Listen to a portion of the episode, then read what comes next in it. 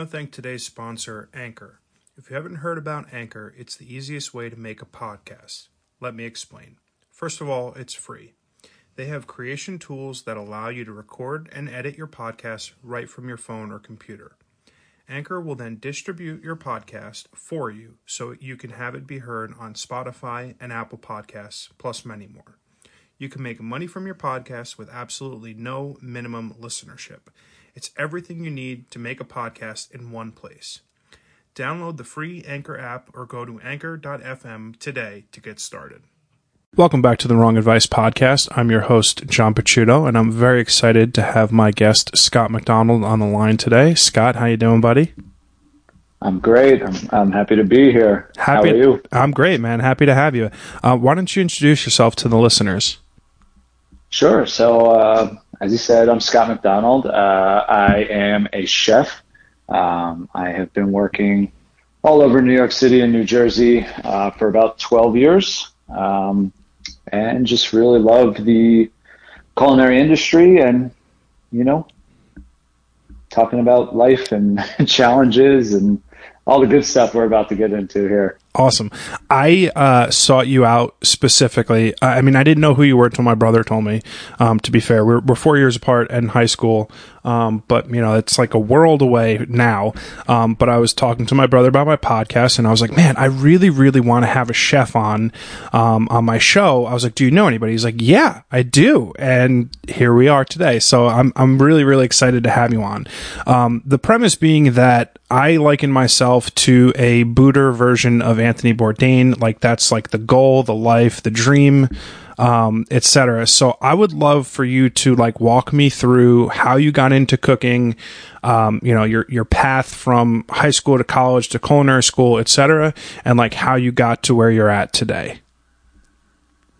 Absolutely, yeah. It's uh, it's been quite a uh, crazy ride, so I'm excited to share it. Um, so we went to West Essex, you know, um, and right out of high school, I actually had dreams of becoming a pharmacist. Really? so, uh, yeah. Wow. I, yeah, went to uh, pre medical school at York College. Wow. Uh, in Pennsylvania.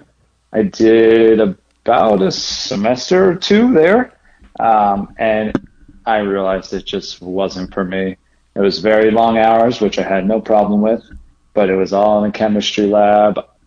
It just it just wasn't a right fit, and I found myself getting uh, more and more frustrated as it progressed. Um, and for some reason, I found myself cooking. Every time I was frustrated, I was drawn to that stove. Um, you know, growing up, my parents, they're great cooks now, but back in the day, um, you know, food wasn't, mom, I love you. Sorry if you hear this. but, you know, food wasn't what it was today. I don't think there was the knowledge around that. And, you know, I was, grew up very fortunate um, to have great parents, but, you know, food wasn't something that was, I don't know, we weren't so adventurous. You know, mm-hmm. we had your standard mac and cheeses, pizzas, um, meat and potatoes, and stuff like that. Exactly, Irish family, so meat, and, lots of meat and potatoes. um, but my uncles were actually the ones that were very adventurous. Um, we used to go to North Carolina every summer, and I remember him, one of my uncles, my uncle John and Uncle Joe, um, great cooks, and they put some mussels in front of me. It was just in like a nice spicy marinara, and I'll never forget it was like, what is this?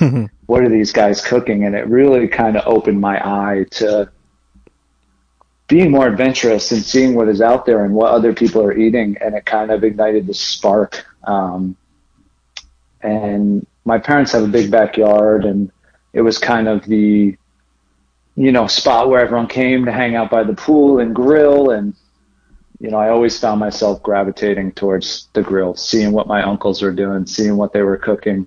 Um, so my mom and my sister actually reignited this this passion and they said what are you doing? You know why are you going to medical school? You're you're someone that needs to be working with their hands. Um, so I, I dropped out of medical school and I tried to get into the Culinary Institute of America. Um, I was accepted there, and And that's CIA in New York, correct? yep, Very Yep. funny, very funny story. I worked a uh, tech job in the city for a startup in that building. Like we shared floors with CIA. It's in like Flatiron, right? uh, that might be FCI, the French Oh. Culinary. Okay. The Culinary Institute of America is up in Hyde Park, Gotcha, like okay. Poughkeepsie area. Okay. Yeah. Um, beautiful school. I really loved it. Um, it is very military boot camp. You know, you have Great, to be yeah. clean shaven. Your chef whites have to be pressed. You know, you miss two classes, you fail that class for the semester, and you got to restart. Oh wow. Um, yeah, it was pretty intense. I remember I was taking a final one day, and the teacher came over, was handing out all the scantrons. Remember those things? yeah. Fond memories. she put it down and she said, "You can't start until you go back to your dorm room and shave." wow. So, yes, yes, it's crazy. So, The Had to sprint Yankees of the culinary institute of the culinary world. yeah, that was back in the day when it was, you know, ran by a bunch of old angry French guys. Um, I think they've progressed a little bit since then.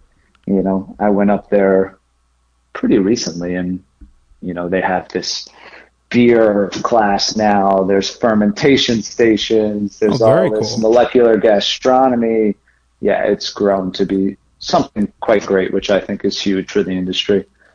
Um, so when you're there, you actually have to go and do an externship.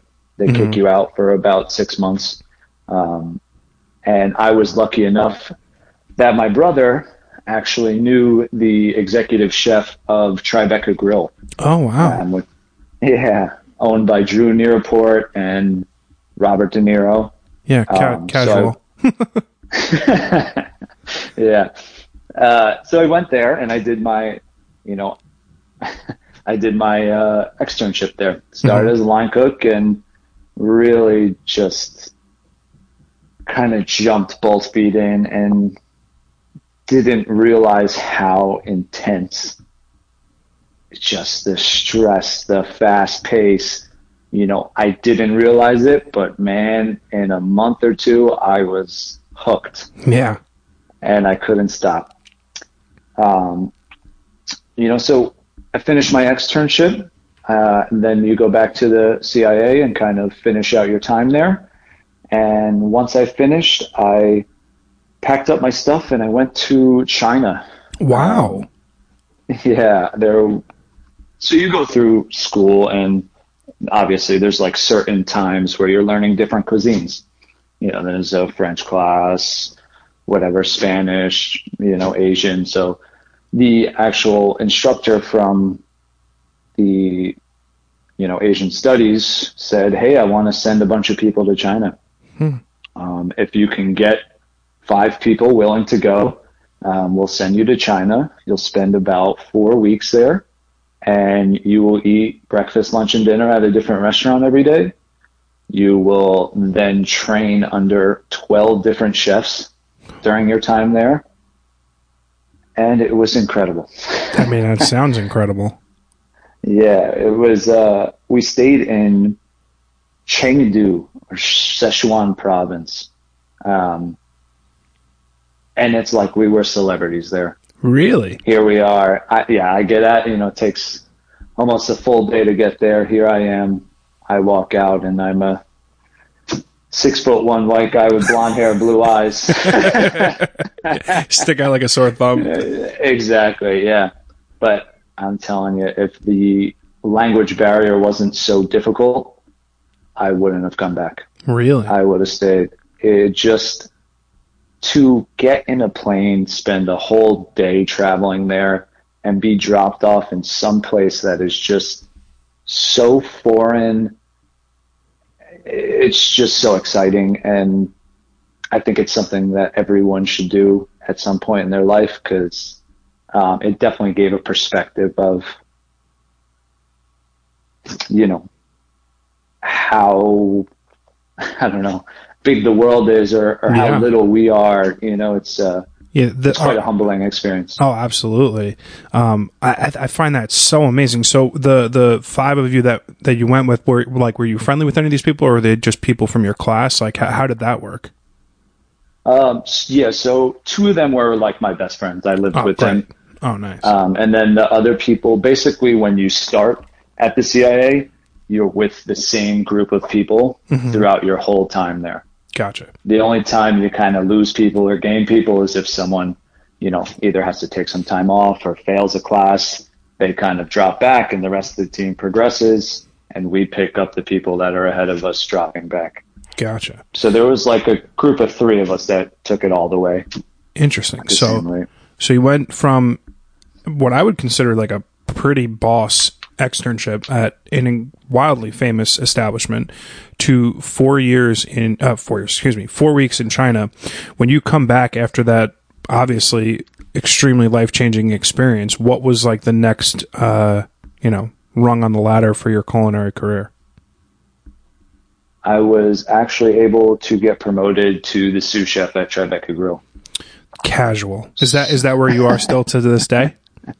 No, I am not. No, Okay. many many of restaurants have Coming on. have come and gone in that time since. Um, but I was lucky enough to become the sous chef at Tribeca Grill, and uh, just being at that point in that stage of my career, um, I'm so grateful for someone like Drew Nieporent, who is considered this, you know, top tier legendary restaurateur was able to really take a chance on some young guy right out of culinary school and, and really teach me so many things and get me so many connections with people. That's um, incredible.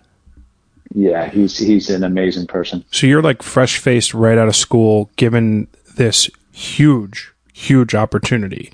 What are you feeling when you're like thrust into this like super make or break kind of scenario at, like I said, a wildly famous establishment? It it's definitely a lot to take on, and it definitely amplifies the the stress and and high intensity of what the job already entails. Mm-hmm. um, and that kind of just took over me. It, it in good ways and in a bad way. Uh-huh. You know, I've always been someone that was an extremely hard worker, head down, and just grinding. Um, and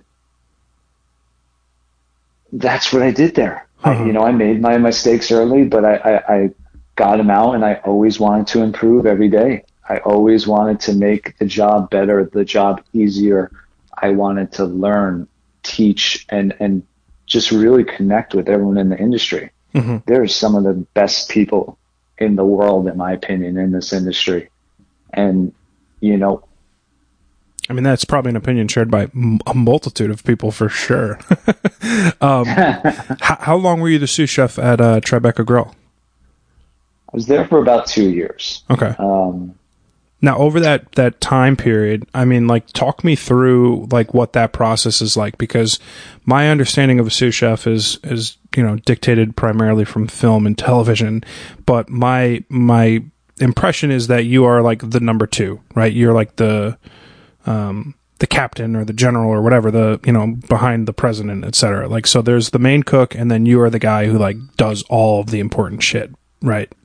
Wrong. Yeah, yeah how, okay. Exactly. yeah. Yep. No, you're right. It's a, it's definitely a, a hierarchy, right? You know, there's there's the executive chef. Mhm. Um, he is in charge of all the orders. He's in charge of the menu. He's in charge of staffing, and, and everything's really on him. And he is the orchestrator, hmm you know, and he's there to basically direct out the team. And you know, a place like Tribeca Grill had one executive chef. It had a chef de cuisine, and then it had two sous chefs, Gotcha. and, And, is, is that based on like? line cooks. I say is that like, is the dual sous chef thing based on like working two separate time shifts kind of deal?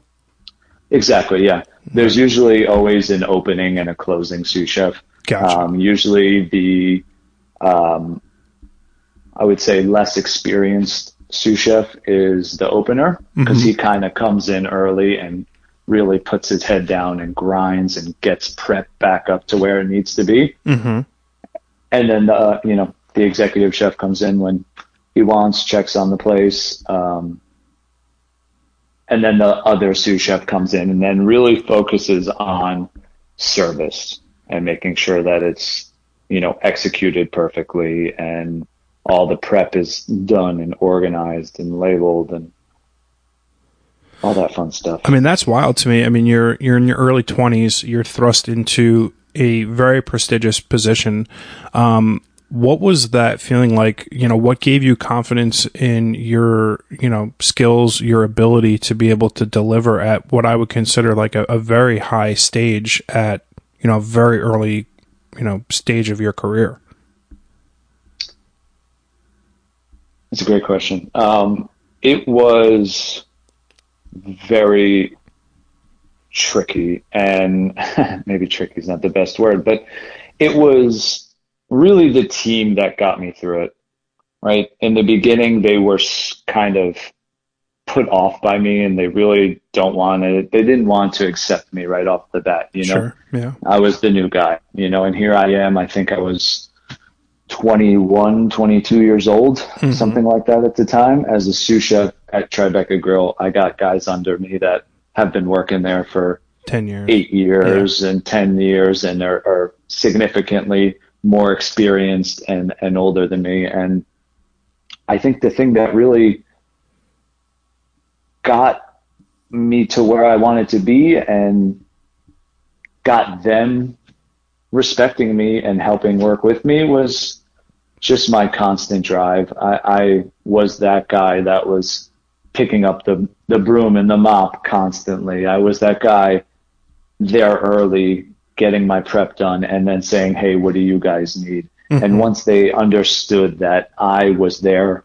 for them to make their lives easier and help build that, everything kind of fell in line. And I've held that as a, a standard for every restaurant I've opened or worked at. That's pretty great. I mean, I think it goes without saying that you can't really teach work ethic, right? Like that's something you're either born with or, you know, you're lucky enough to have. It's not something that you can, uh, it is something you can with hard work develop, but at the end of the day, you're either, you know, a type A driven human being or you're not. And obviously that's something that can like quickly build confidence with the, you know, the team around you being like, oh, who's this kid coming in here? Who does he think he is, etc. So that's pretty cool. Um, I, I, talk about a lot. So like late in life, I, have discovered like this passion that I have for photography, and I, have had a, a, number of conversations with photographers who are wildly successful in comparison to where I'm at with my journey in uh, how I deal with imposter syndrome. Like, who am I to think that I can do this thing? Who am I to think that I can produce this work for this brand or this magazine, etc. Um, is that something that's relatable in the kitchen? Um, you know, dealing with like, wow, I'm 21 21 years old as the sous chef at Tribeca Grill. Is that something that like you ever had to deal with uh, throughout your time there? Absolutely, absolutely. Um, you know, I dealt with that a lot throughout my career. I felt like I had a very fast trajectory in the beginning that I felt that quite often. Um, mm-hmm.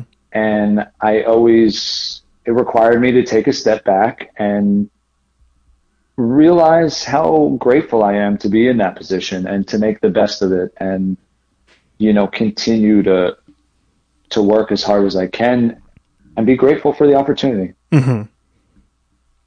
I think that's I a do, super important perspective. Absolutely. Yeah. You you start off like rock star status as the the sous chef of Tribeca Grill. Where uh, does your career take you two years after uh, you know your time there? So after doing two years there, I, you know, really start to just absorb all of the industry and, and in my mind at that age, I'm looking at Michelin stars. Mm-hmm. You know, I'm looking at trying to get into these one, two, three Michelin stars. And I always get great joy at finding out what the top tier is mm-hmm and what the bottom tier is. I always find it an important balance of finding out, okay, this is Le Bernardin This is per se. This is the the top top top tier of restaurants. Mhm. You know, so that's where I wanted to head, and I was lucky enough to get myself into Oceana. Wow. Uh, Oceana was a one Michelin star seafood restaurant inside of the Rockefeller Center. Yeah. Um, so I was able to get into there and I was kind of the lead line cook, chef de partie, if you will, for a little bit, um, working under Ben Pollinger. Mhm. And that was quite an experience. I mean, just seeing the product that they were getting in, just some of the most beautiful fish I've ever seen and my hands on and worked with. And it was what everyone thinks. Yeah. it is that high end, you know, even more intense perfection, striving for perfection. Uh-huh. That's what they were trying to do every single day. The tough part about Oceana is they are not like the Le Bernardins and Per se, where they're only doing, say, a hundred something cover tasting menus. They know what's coming. Um, Oceana is a one Michelin star a la carte restaurant that is enormous. Wow. We were doing 300 to 600 for lunch Wow. and same numbers at dinner. That is surprising to me. I, I mean, I, obviously, I know it's a, a a big space, but that is a remarkable number of meals. Wow.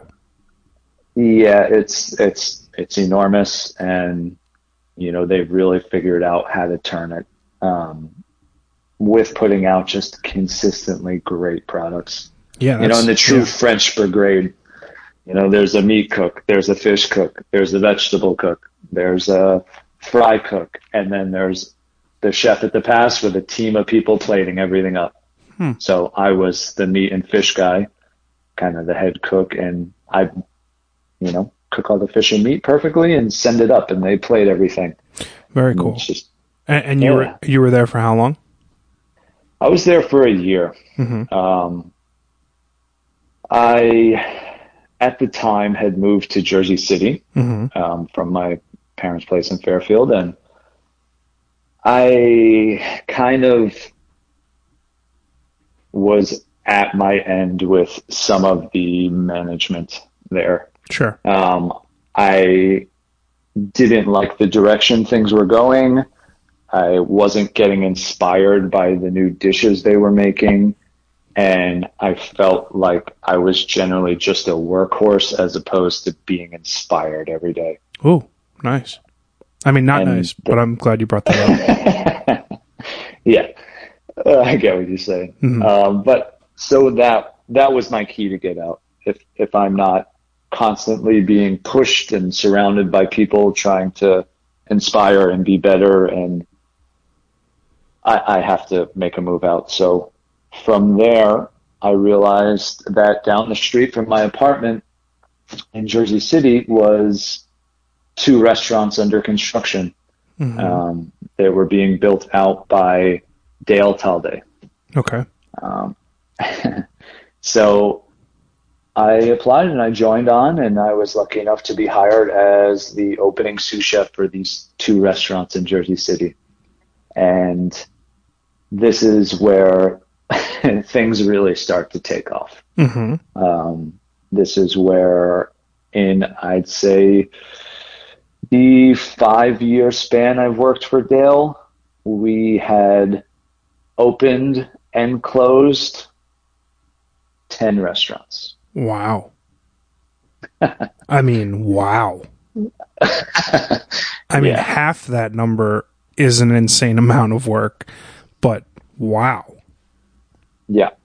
Yeah, it was, uh, and the, and the first, so he, at the time when I joined on, um, he already had three restaurants in Brooklyn. hmm Um, he had Thistle Hill Tavern, his namesake Talde, um, and Pork Slope, which was a barbecue restaurant in uh, Park Slope. I've been there.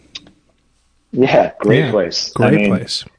He makes some of the most flavorful, inventive food uh, out there. Very cool place. Yeah.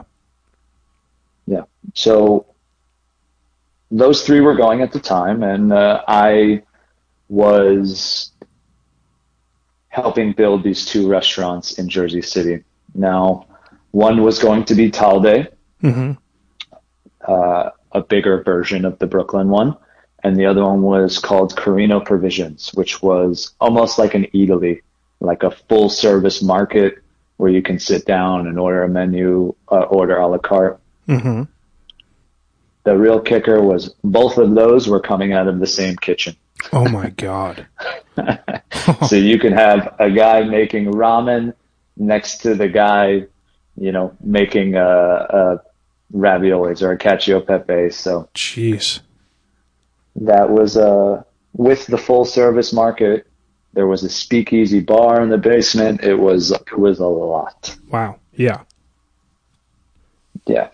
Um, but you know, it was great for a while. Uh, unfortunately, I think we were a little early into the Jersey City scene for such a progressive, ambitious project. Mm-hmm. Um, but it lasted for a very long time. Mhm. Um, I was able to then go on to open a restaurant called Massoni um, inside the Arlo Nomad Hotel.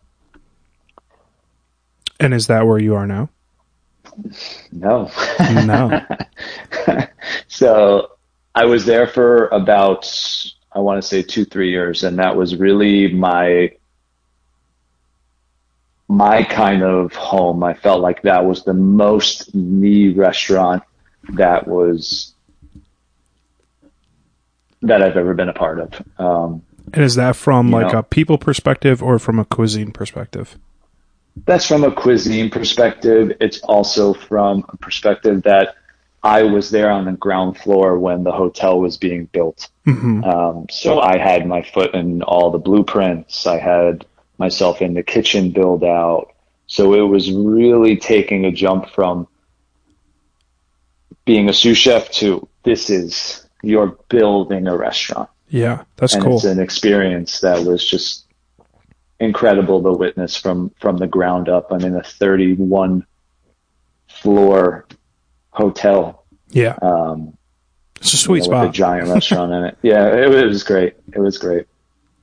Um, so while I was there, Dale and his partners just really went on a tear.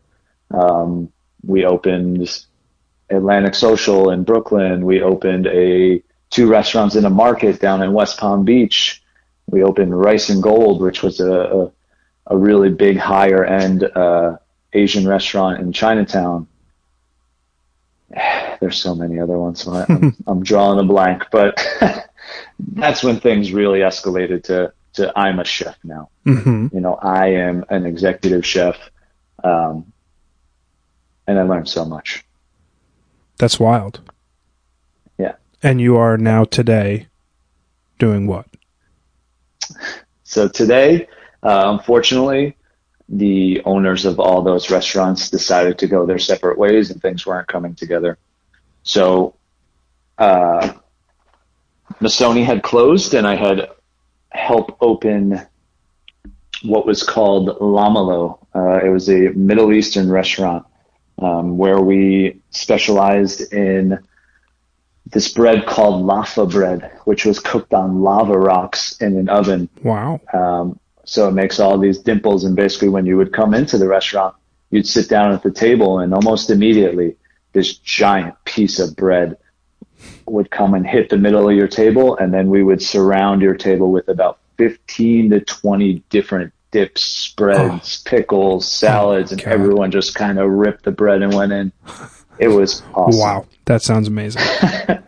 I don't want to tell you what I Yeah, have for lunch today, but yeah, that sounds incredible.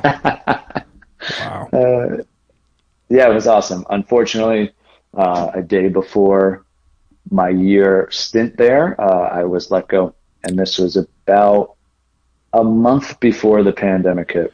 Yeah, so pretty shitty life timing. Yeah, I knew what it was. You know, at the time, I had become such a. Once the other business owners were out, I kind of took it all onto my shoulders. So I really, you know, helped this new company grow, and I was running the numbers, and they had their own executive chef, they had their own corporate executive chef.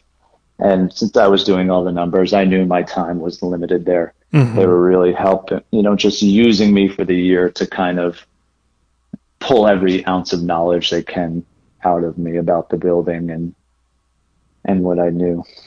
So that's tough. Um, so do, are you not currently working right now?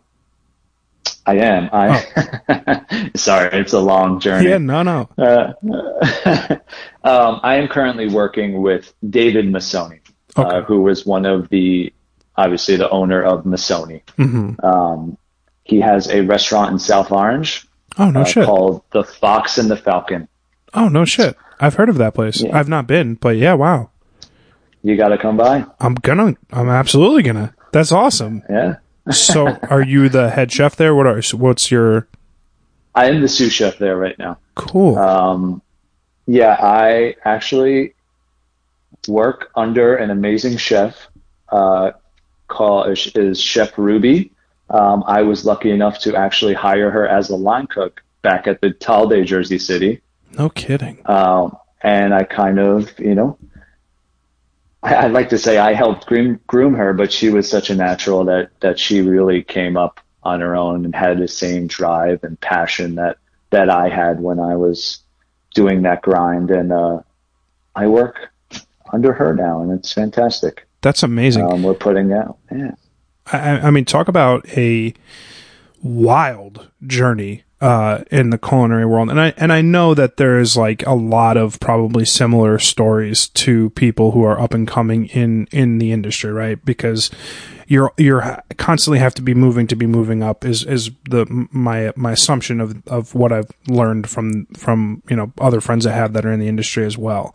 Um, but you had like some serious victories early on in not just your life but your career as well. Um, so what you know, you had mentioned like how you kind of got to this stagnation point where you know inspiration wasn't there, management wasn't really you know working for you. Um, from like a culinary perspective, you've worked in a bunch of different um, you know capacities in terms of like uh, tastes right? Like you know italian restaurants uh, indian restaurants etc um, do you have like specific uh, you know desires or wants from like the food that you're making or are you just like jack of all trades i'll do whatever? Uh local and sustainable. I like that. Nice. That's my answer. I you know i, I liked there is this new category that I like to say that is this new American thing going on, mm-hmm. um, which is you know showcasing what's here and what's local, and I, I like to put myself in that category, but I mean, it all depends on what I can get my hands on. You know, mm-hmm. it all depends on what's right in front of me, and and and I think my experience lets me lead that to be whatever cuisine makes sense for that current dish in the current season. Um, That's pretty cool. So, what inspires you from like a culinary perspective? Like, what like informs you know your thoughts on the menu? What informs um, you know things that you want to see your restaurant producing? Yeah, uh, for me, I believe that it's all about community. Mm-hmm. It's it's a huge part for me. I was lucky enough during the pandemic to actually open a donation kitchen with a guy named Dave from Wealth Kitchen in Jersey City. Oh, I love that. Um, yeah, we were able to feed, send out 2,500 meals a week. Oh my God, that's incredible. yeah, that's for 10 am- weeks. Um, that's amazing. It was phenomenal. And I think that really ignited something that I didn't know was in me and I didn't see in the restaurant for so long, grinding away in these kitchens in New York City.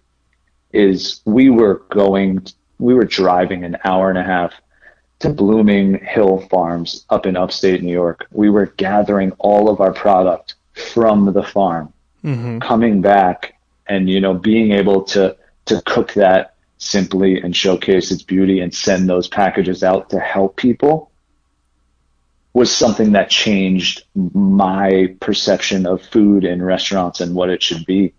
So looking at a menu now, it's it's helping out the agriculture, the farmers, the people that are around me, bringing their beautiful products together to showcase them in a simple way that people enjoy.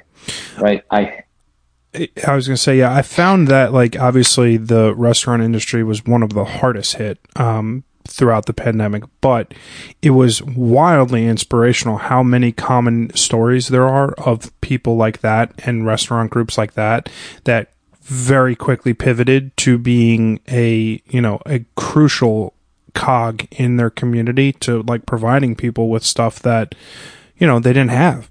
Um, it, it, was, it was one of the more remarkable, um, I think takeaways from what was otherwise like a really, really shitty situation. And I go beyond by applauding that. That's like incredible. Uh, it, it was incredible. It is right? We're problem solvers, right? Mm-hmm. We're constantly in shitty situations or stress situations. And to see these people have so many friends that just instantly pivoted and said, okay, what are we going to do? How are we going to help people? How are we going to stay inspired, right? As much as it was horrible and I am still feeling the effects from it today, it required people to change. Mm-hmm. Our industry has to change. It has to evolve. It has to figure out a way to to be sustainable. Mm-hmm. I've been doing it for 12 years and I would be lying if there wasn't times that I was completely burnt out. Oh yeah. That I was on fumes it has to change. There has to be an agreement of how this can be a sustainable industry, a profitable industry. There's and just mentally better for those that are going through it. Yeah, you know, it's it's one of the shittiest things. It's like you you and and it's still now like something that like the servers, the front of the house people, they're constantly bombarded with like assholes, right? They're they're marginalized, they're shit on, and it's it's just a really really shit sandwich that these people have to eat on like a daily basis. And like it is so compounded now post pandemic because what I've understood is there's a massive shortage in cooks in servers in in every line that you know works into providing someone a meal. And like people are just assholes. They have like no no uh, you know ability to look at like what is transpiring throughout the world. They just want to know why their cheeseburger is like got pepper jack and not cheddar. It's like fuck off. you know what I'm saying? I, I, yeah. When we were originally going through the pandemic and everything started to open up and we were, you know, kind of getting our feet back under us, you know, we did think that like maybe people are going to be a little bit more respectful of what we do man, I couldn't be more wrong. Yeah, right. People came in even hotter, Ugh. you know, and it's, I, I, truly believe that people come to restaurants sometimes with negative intentions already in their mind. They're coming to complain. Exactly. Yeah. Coming to complain. You see it all the time. I had a table. I had a table a few nights ago.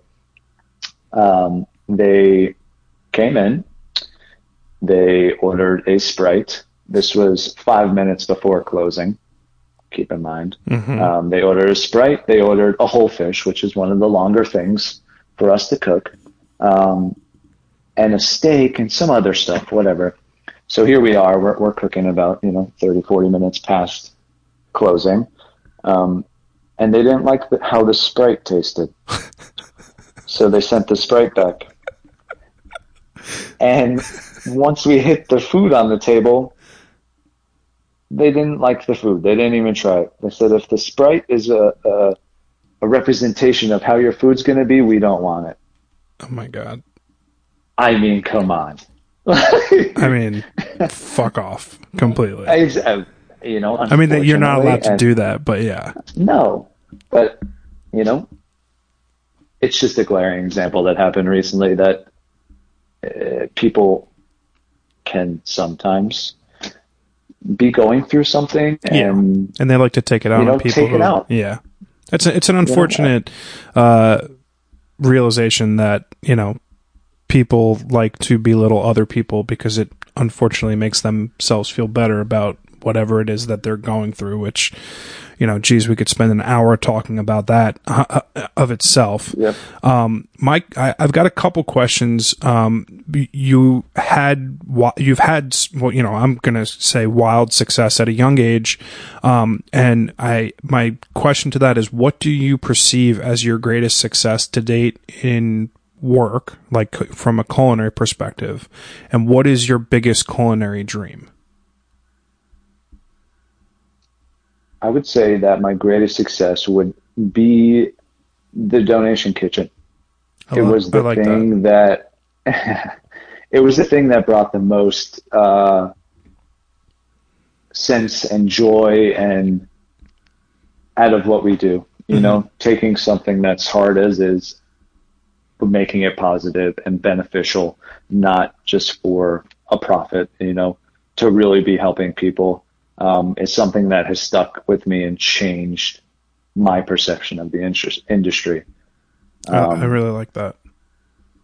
Yeah. And my, I guess my, my biggest culinary goal or inspirations would be, I, I'm going simple now, man. I, you know, I was lucky enough to have a, a, very good amount of success in my earlier days, and, and back in those days, I did dream of of being these Jean-Georges and these guys with restaurants all over the world. Mm-hmm. Don't get me wrong, if that was somehow a possibility, I'm in. I'm mm-hmm. jumping in. Sure. But the more I look at it, the more I really just want to start off with something extremely small, something extremely local, something that's pivotal in the community and its growth.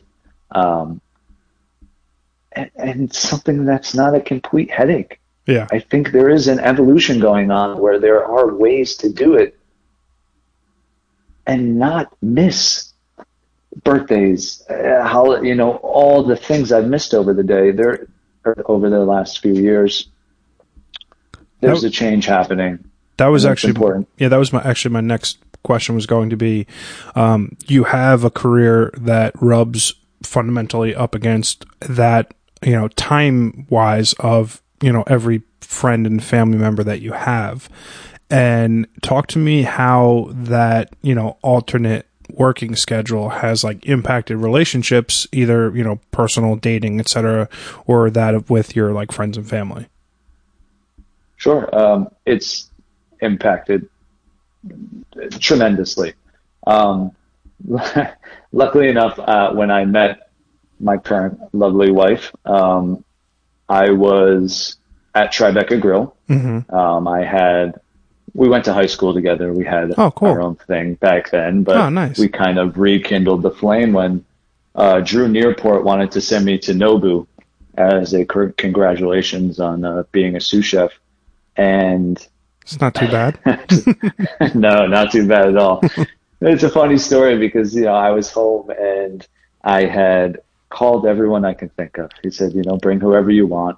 Um, so I started calling everyone, and and no one was able to come with me until uh, one of my best friends, Erin. She said, "You you know, you know, Bree's home. Bree, my wife." I said, "Oh wow, really? I would love to take her." So I took her. We sat down for what was going to be 25 courses oh, of basic omakase and sake pairings. And, you know, the chef comes out and says, Scott, hi, how are you? Congratulations. Yeah. Uh, he gives us a tour of the kitchen. Wow. and Bree just looks at me and she's like, "Who are you? What are you doing?" I mean, that's that's a hell. I mean, like, yeah, you know, high school aside, that's a hell of a reintroduction, right? uh, yeah. So you know, I explained it all, and the next thing she says to me, I'll never forget it. She says, "You know, I don't really eat raw fish." nice, good, good, place for that conversation to be taken. yeah, I said, "Listen, I, I, I respect that 100, um, percent but I do ask that you at least try some. Yeah. This is Nobu. This is some of the best sushi you'll find in the world um, and sashimis in the world, and let's revisit that that statement at the end of the meal. yeah, right. uh, um, needless to say, she she did enjoy everything, and she has been a very adventurous eater since. That's cool. So that that um, rekindling evening led to marriage. That's awesome. Um, yep. And now, how has like your schedule been? You know, post pandemic, kind of getting back into things. Um, you know, you mentioned you miss a lot of birthdays, holidays. Like you're, you know, you guys work all the time. Um, yeah. And I uh, imagine yeah, it's I, it's just a constant juggling act. Yeah. It, it definitely is. Um, the the point of that story to answer your question is that when we decided that we were going to start dating, I said, you have to promise me that you will not break up with me because I work long hours. Oh, nice. You know, I was very open with it and I didn't want it to be an issue. Um, and it's been very hard on her. Um, but she is accepting of what I do and she realizes that I have a passion and a skill for it. Um, so she's amazing. yeah. Um, I, I but everyone else, yeah. Sorry, go ahead. No, no, go ahead. Um, everyone else, I, I'd be lying if I didn't say a lot of my my hometown friends, and you know they've kind of grown separate from me, mm-hmm. um, as we all naturally do when we get old. But uh, I was the guy that you know they tried calling a hundred times and they they couldn't answer, or, or, sorry, I couldn't attend whatever they were they were asking for. Um, yeah, it's tough. definitely took a toll. Yeah, it's tough. You know, th- there is that natural you know segregation later on in life where like the you know people have wives and kids and jobs and you know if the pandemic has taught us anything it's you know the the valuable amount of time that we have with our family and our friends it's it's can be few and far between um so it's you know it's it's a shitty realization as you get later on in life where like you you know the time that you have with friends and stuff diff you know it differentiates from you know your 20s but for you you were probably working as you know much then as you are now. So um, that's that's yeah. tricky for sure. I mean obviously i think it's tremendous to find a partner who you know can accept and appreciate you know the life that you're trying to you know build with someone while also you know having a, a, a non-linear nine to five Yep, I'm very lucky. Um, but it's also who you're surrounding yourself with, who you're who you're working with, right? I think not only myself, everyone that I do work with knows I am a big advocate that life needs to happen. Mm, you know, you can't just ride this grind. I did it for so long where I missed so much. Granted, there were points where I became an executive chef and I was able to take certain days off and it got better. Mm-hmm. But I don't believe ever in my career until right now I was the most um, present and understanding that we all need to attend these important things to make our jobs better. Mm-hmm. There's no better feeling my chef is currently on vacation for a week, and I am more than happy to make sure, and I'm going to go above and beyond to make sure that everything is done perfectly so she doesn't have to worry about it. Yeah. So that next time when I need something off, she's willing to do the same. Yeah. It's about building that team that understands that and takes, you know, not, oh, screw this guy. He's, he's on vacation on the beach. Yeah, right. That's crucial. That's I mean, that, not healthy. Yeah, no, that that's extremely crucial. Um, I think that with like time in life, you you gain a, a, rapid appreciation and perspective for time. Right, like at the end of the day, you know, you quickly jump into your 30s and realize that life goes quick. You know, the the the days might move slow, but the years certainly blow by. And being able to be like cognizant of that is is crucially important. Um, you you have a career in a field that I would say is as cutthroat and rat racy as you know any industry out there. Um, I know that in my twenties, I constantly had myself you know, where am I going to be five years from now? What's my job title going to be? What's my, you know, salary going to be? What's my car going to be? Um, do you see yourself, um, you know, becoming a, a, creature of habit like that, forecasting your your working career five years out, a year out, you know, sixteen months from now? Is do you find yourself constantly looking forward rather than taking stock in the present? what a great question.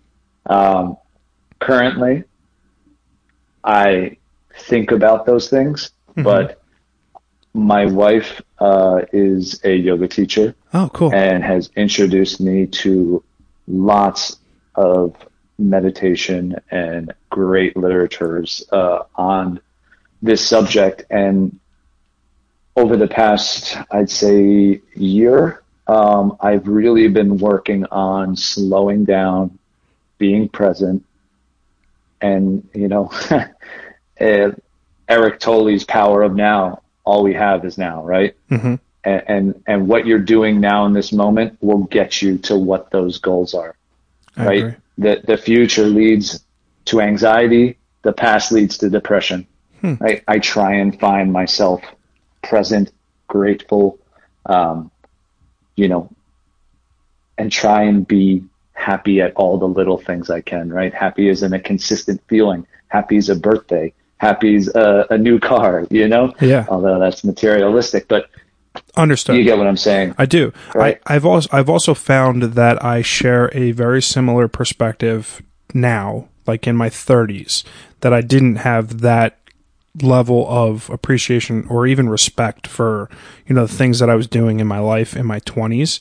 So do you think this kind of like you know mental you know uh, attunement to like happiness and and time is is only something that you can get with age. Um, do you think that it takes like a certain amount of time for a person to be able to appreciate everything? Because I look back at my mid 20s self and wish I had the level of appreciation for life that I do now. absolutely. Yeah. 100%. I mean, uh, this is a whole nother big conversation, but I wish someone taught us this. Yeah. Right. like yeah. I wish there was that understanding and, and, and just the materials and the, the access to information we have now.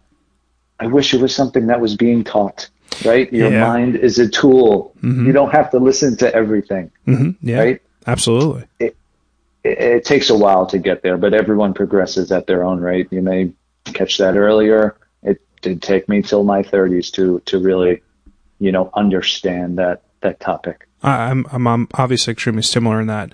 Um, I've I've often harped upon um, shortcomings in the educational field, and you know I, I have all the utmost respect and appreciation for teachers, but the curriculum doesn't allow for like creative interpretation for people like it is I'm going to teach you the Pythagorean theorem and like accounting and, and statistics and things that, you know, the curriculum dictates you need to know, but it's never like we want to foster creative growth with, with people, whether you're in elementary school, junior high, high school, college. It's like you got to get the A's so that you can get into the good AP classes in high school, and then you got to get a good score on your SATs so that you can get into a good college. But throughout that entire journey, it's never like, what do you want to be learning about? What do you want to be doing? And I rail against that a lot, and I understand it's like a very forward thinking place to be. And, you know, hopefully one day the education system gets there beyond where we're at today. And that's like a hopeful point of me. Um, but I, I I'm genuinely curious because you're in what I would consider a creative field. Um, like, what was it that made you like feel comfortable in taking the leap into diving into like what was started off as a passion? Um, my father gave me a paperweight when I was younger. Mm-hmm. Uh, and on it, it says, What would you do if you knew you couldn't fail? Wow.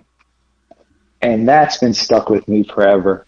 Uh, I think growing up and when I was in college, it, it, these cooking shows and the, the Gordon Ramsay and all of that stuff started to, to come out more and that look at this guy.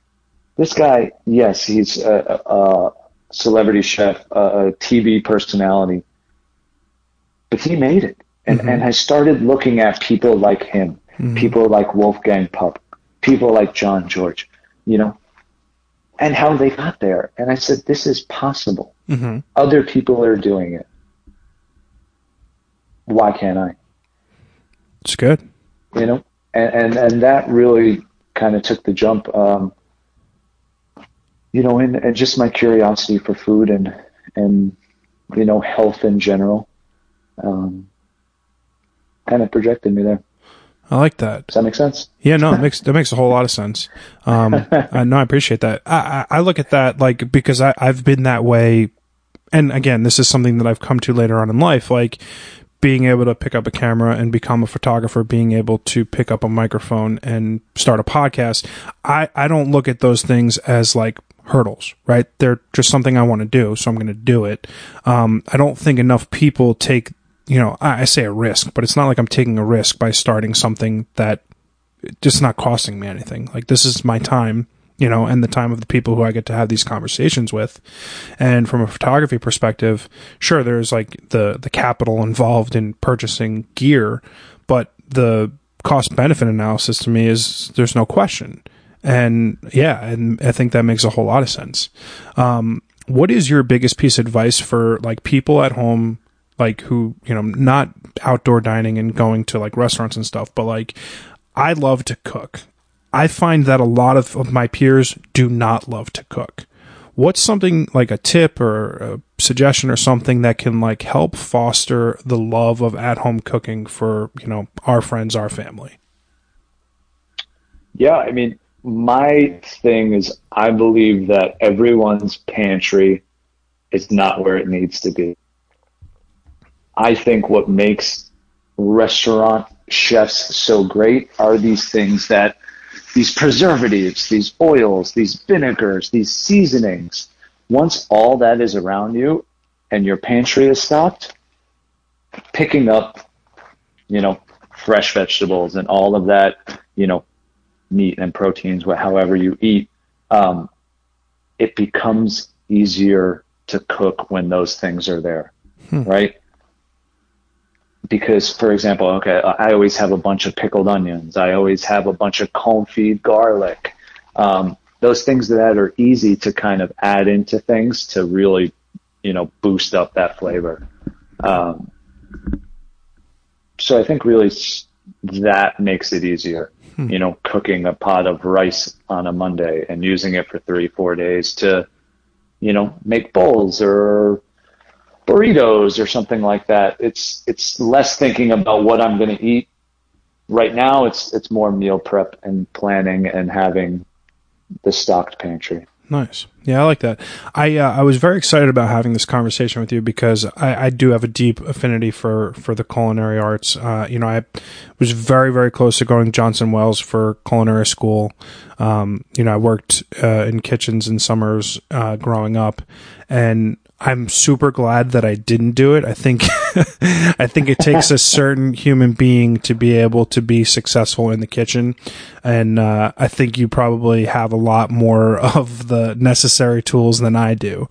Um, what is it about cooking that you love most?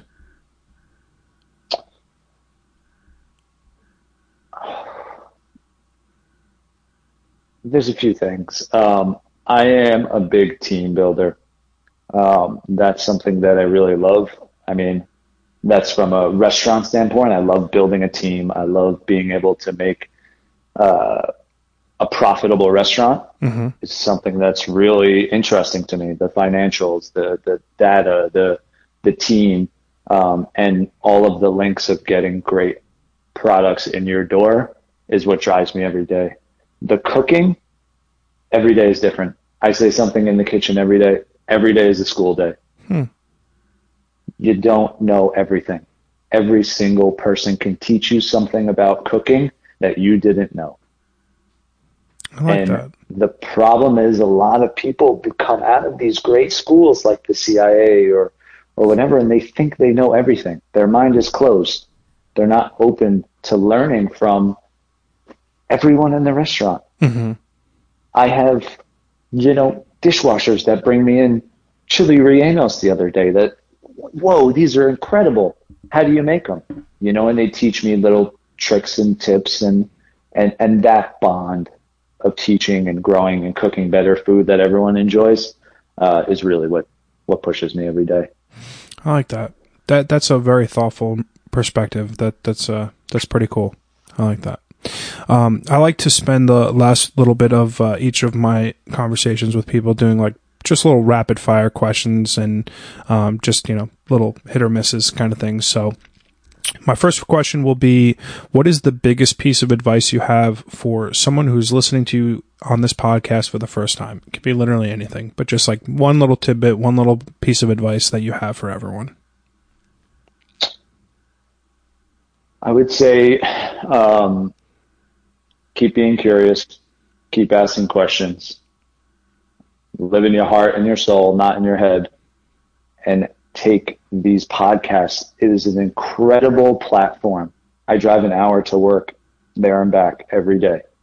And I am just flying through podcasts and the platform to have these conversations with people that are wildly intelligent is something that everyone should be diving into every single day. I like that. Appreciate that. What's your favorite book? Favorite book right now, uh, I would say Think Like a Monk by Jay Shetty. Yeah. Or The Celestine Prophecy. I'm not familiar with that one. Both similar concepts. Um, you know, I, I read the development books. So. I like Jay Shetty. I, I, I, I find I find him occasionally preachy, but I, I more or less enjoy him thoroughly. Yeah, I, I think he's what he's doing is so significant to right now. That energy shift, that mind shift, that a lot of people are going through. Something's happening, and, and to see him at the forefront of pushing it, yes, there are times where he is preachy. Yeah. Um, but the general, no, I agree. The general intent is so important. Uh, th- that I wholeheartedly agree with. What's uh, what's your favorite movie? Kill Bill. Volume one. All of them. Okay. I'd say I'd say one. Yeah, one is my favorite, but um, they're all incredible. Nice. This might be a really hard one for you, but what's your favorite food? That is a hard one. As a chef, you always get this like, so what's your signature dish? What do you like to cook? Um, and some people have it. Uh, I think with my uh, vast kind of knowledge of different cuisines, it's more difficult for me to kind of hone in to what that is. And it's usually what's ever in front of me mm-hmm. is my favorite thing to cook. Um, What's your favorite food to eat? I, I am a, I'm a natural Jersey guy. Give me a Taylor ham, egg, and cheese Fuck, with a yes. fresh made bagel yes. and a cup of coffee. I'm, I'm, a happy man. I love that. That's so great. From a Michelin star restaurant and line cook, I, I fucking love that. What a perfect answer. Fantastic. Um, lastly, what is one recommendation that you have for everyone listening uh, on the podcast today? It could be something that you've consumed lately, whether it's like a book, a movie, TV show, just something that you've consumed lately that you'd like everyone to check out? Um,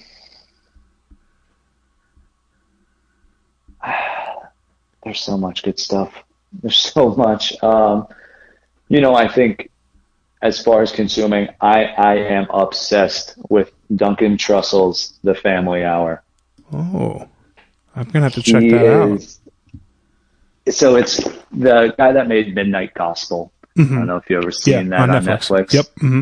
So his podcast is uh, called Duncan Trussell Family Hour. Um, not only is it some of the most intelligent uh, conversations I've heard in a long time, and really challenges everything from, you know, are we in a simulation to yes, aliens?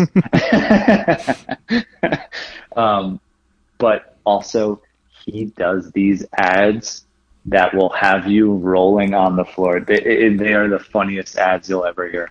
Nice. Uh, and it's a good mix. I'll check it out. Everyone's got to check I, it out. I, I, do consume a lot of podcasts, but I haven't listened to that yet. Um, I've found Midnight Gospel like every adjective that I could possibly conceive. That's how I found that show. I mean, it's like the weirdest, most enlightening, bizarre. It's everything. It's like everything.